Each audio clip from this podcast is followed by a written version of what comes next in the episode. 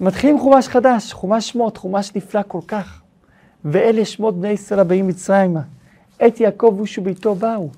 יורדים למצרים, אבל יורדים בצורה של בשורה כזאת. אומר המדרש, כן, מי שירד ומי שנכנס.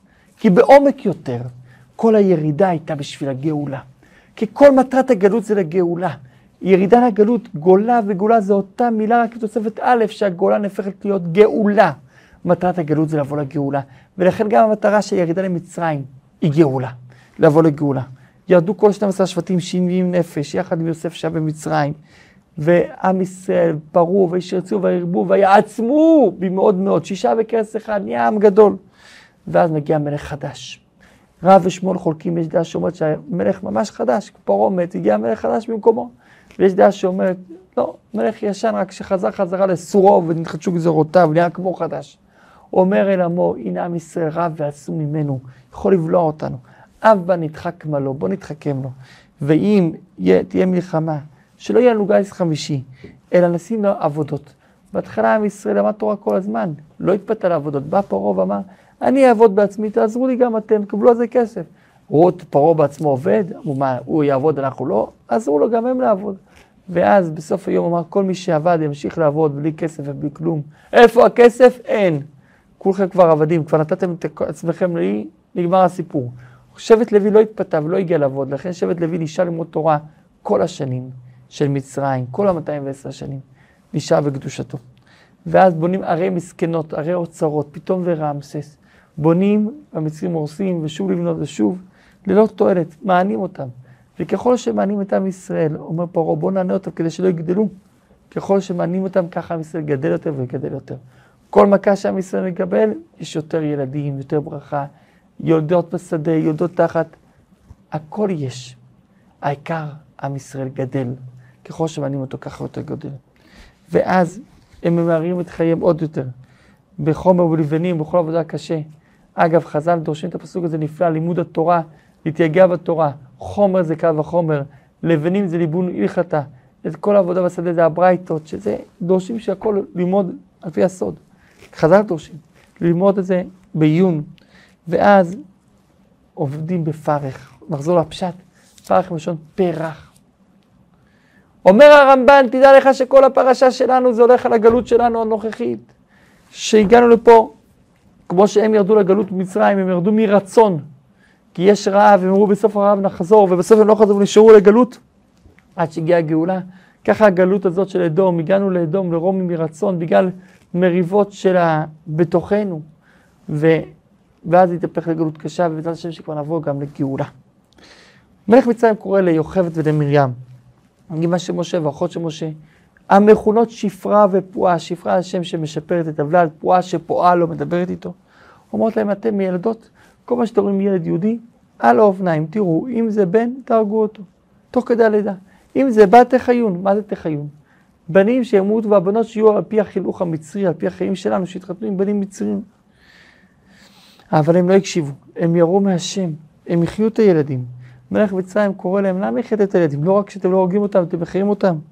אז הן מתרצות לו, מה לעשות? הנשים יהודיות הן לא כמו המצריות, אלא הן חיות אליהן, קיבלו ברכה להיות שהן כמו חיות. נפתלי היה לה שוחה, יוסף שור, הוא נחש, הוא אריה, כל אחד כמו חיה, לכן הם קיבלו, גם מי שלא נאמר עליו, כתוב, מי מה עמך לביאה, שכל עם ישראל בני לביאה, כולם חיות. ולכן מה את רוצה? אין מה לעשות, הן יכולות uh, כמו חיות, הן יכולות ללדת לבד, כמו שחיה יולדת לבד. והקדוש ברוך הוא נותן לה מילדות האלה ברכה. יוצא מיוכבת, יוצא משה, אהרון ומרים, עמוד התורה, עמוד הכהונה, ומרים זה עמוד המלוכה.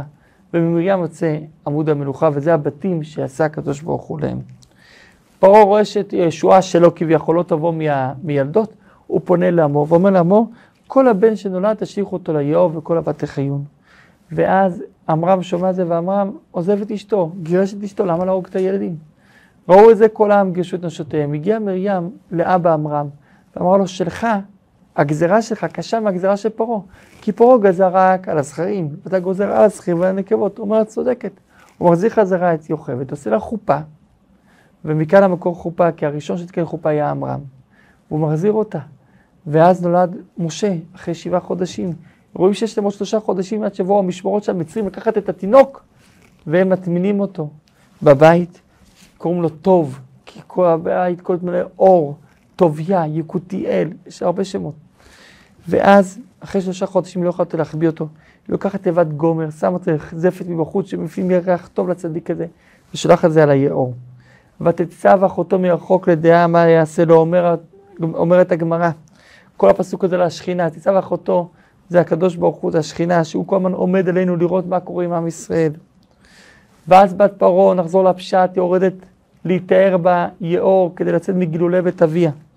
היא רואה את הילד מרחוק מאוד, היא מגישה את היד שלה ויש נס ביד שלה השתרבבה עשרות מטרים עד שהגיע התינוק הזה.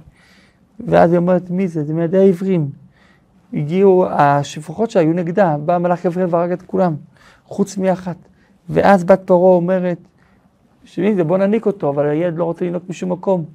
ילד שהוא טהור, ינק מאימא טמאה, מגויה, הוא אמור לדבר עם השכינה. עד שבאה האחות של משה, מרים, שכל הזמן מחכה לראות מה קורה. היא באה ואומרת, יש לי מנקת עברייה שהיא כן תניק אותו. היא הולכת ומביאה את האימא שלהם, את יוכבד. ואז יוכבד מניקה את משה, שזה הבן שלה, ולא רק שהיא מניקה אותו, היא מניקה אותו עוד מקבלת את תשלום. הילד גדל, מביאים אותו לבת פרעה, ונהיה לפרעה, לבת פרעה כמו ילד מאומץ, וקוראת לו משה, כי מן המים משיתיהו, כי יוצאתי אותו מן המים. ומשה גודל וגודל, ויוצא אליך, והוא יודע שהוא יהודי. ואז הוא רואה אותה בסבלותם, הוא רואה איש מצרי מכה איש עברי.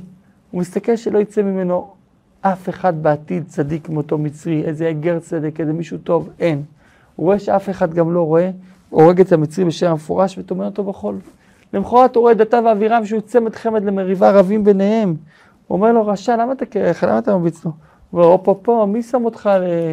מה, אתה שופט? מה, אתה מושל? אתה רוצה להרג... להרוג אותי כמו שאתמול הרגת את המצרי? אומר, איי איי איי, אומר, משה הלך, זהו. נודע הדבר, צריך לברוח. על פי הסוד, אומר רש"י, משה אומר, עכשיו אני מבין למה עם ישראל לא נגאל, כי יש בהם שטינקרים, מלשינים, הוא מספר לשון הרע, לכן הם לא נגאל.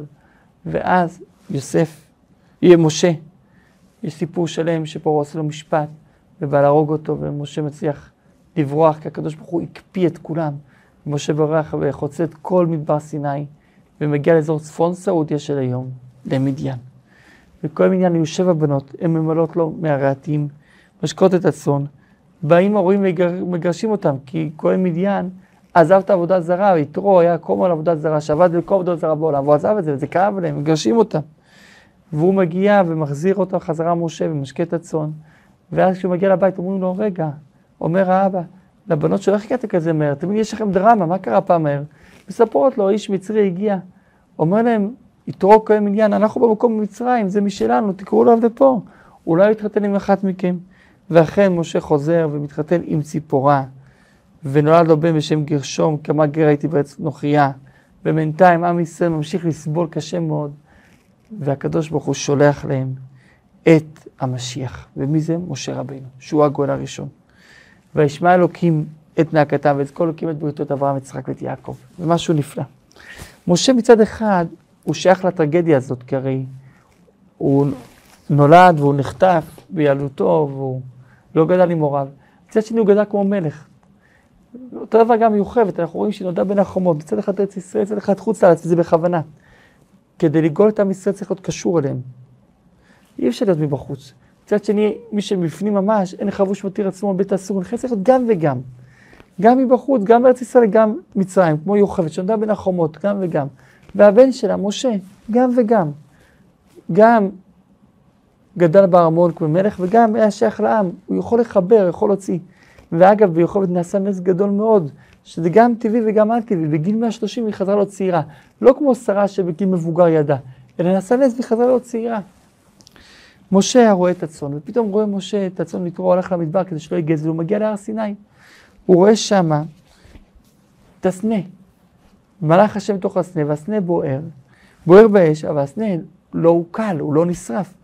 קרב משה לראות את המחזה המבהיל הזה, אומר אסור הנע ויראת המראה, מדוע לא יבר הסנה?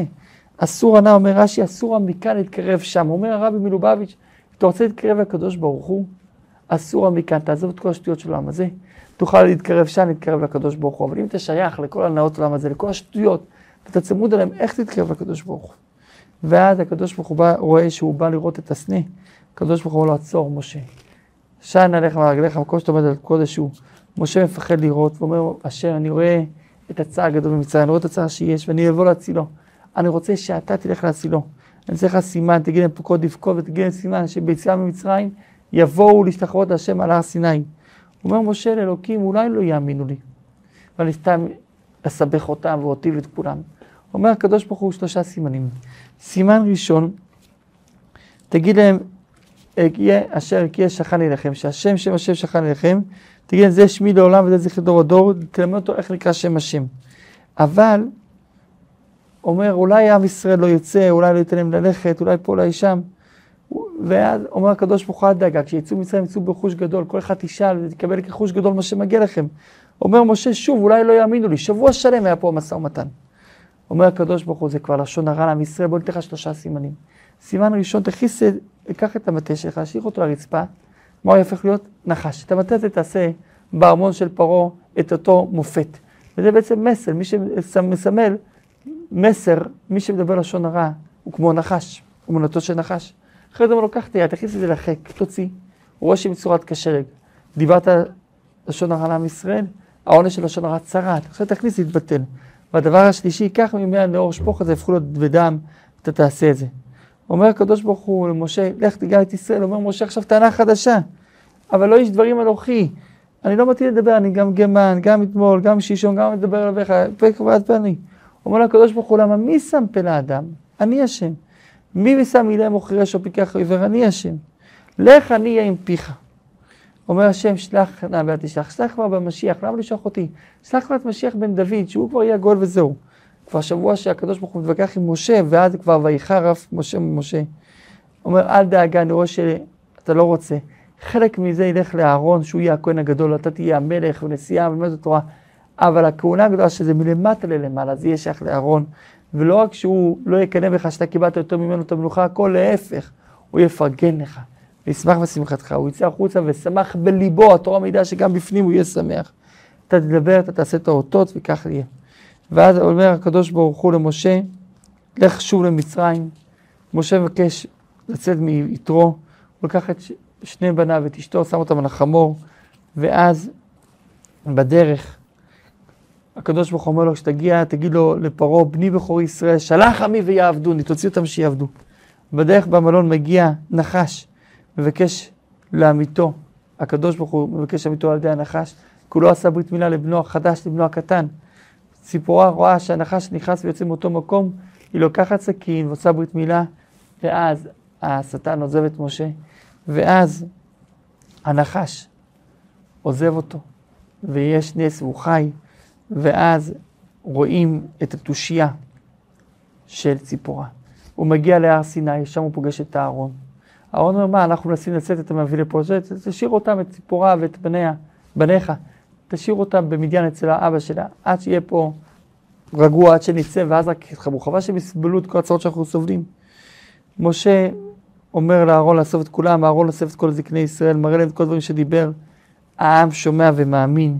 ואז באים לפרעה ואומרים לו, שלח את עמי, יעבדוני שלושה ימים למדבר. פרעה אומר, לא רק שאני לא אשלח, עכשיו כפול עבודה, תעשו פחות חומר, אבל תספוקת כפולה. הוא אומר לנוגסים להרביץ להם, מוציא להם את התבן, אומר להם, אתם נרפים, אתם לא רוצים לעבוד.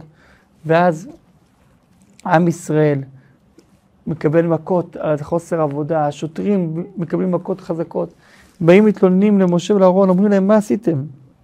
באים דתן ואבירם, עוד הפעם, שוב עושים בלאגן, אומרים למשה ואהרון, אתם אשמים, כולם עכשיו בגללכם סובלים, תראו מה קורה, כולם מקבלים הכל בגללכם. בא משה ואומר להשם, השם, למה הריאות עולם הזה? למה זה שלחתני? הרי אני הגעתי כדי לעשות טוב, אני הגעתי רק נעשה רע, נהיה יותר קשה, יותר צריכים לעבוד קשה. אומר לו הקדוש ברוך הוא, אל תדאג. ביד חזקה יש עליכם, וביד חזקה יגרשם מארצו. בעזרת השם הגאולה תבוא במהרה בימינו, אמן.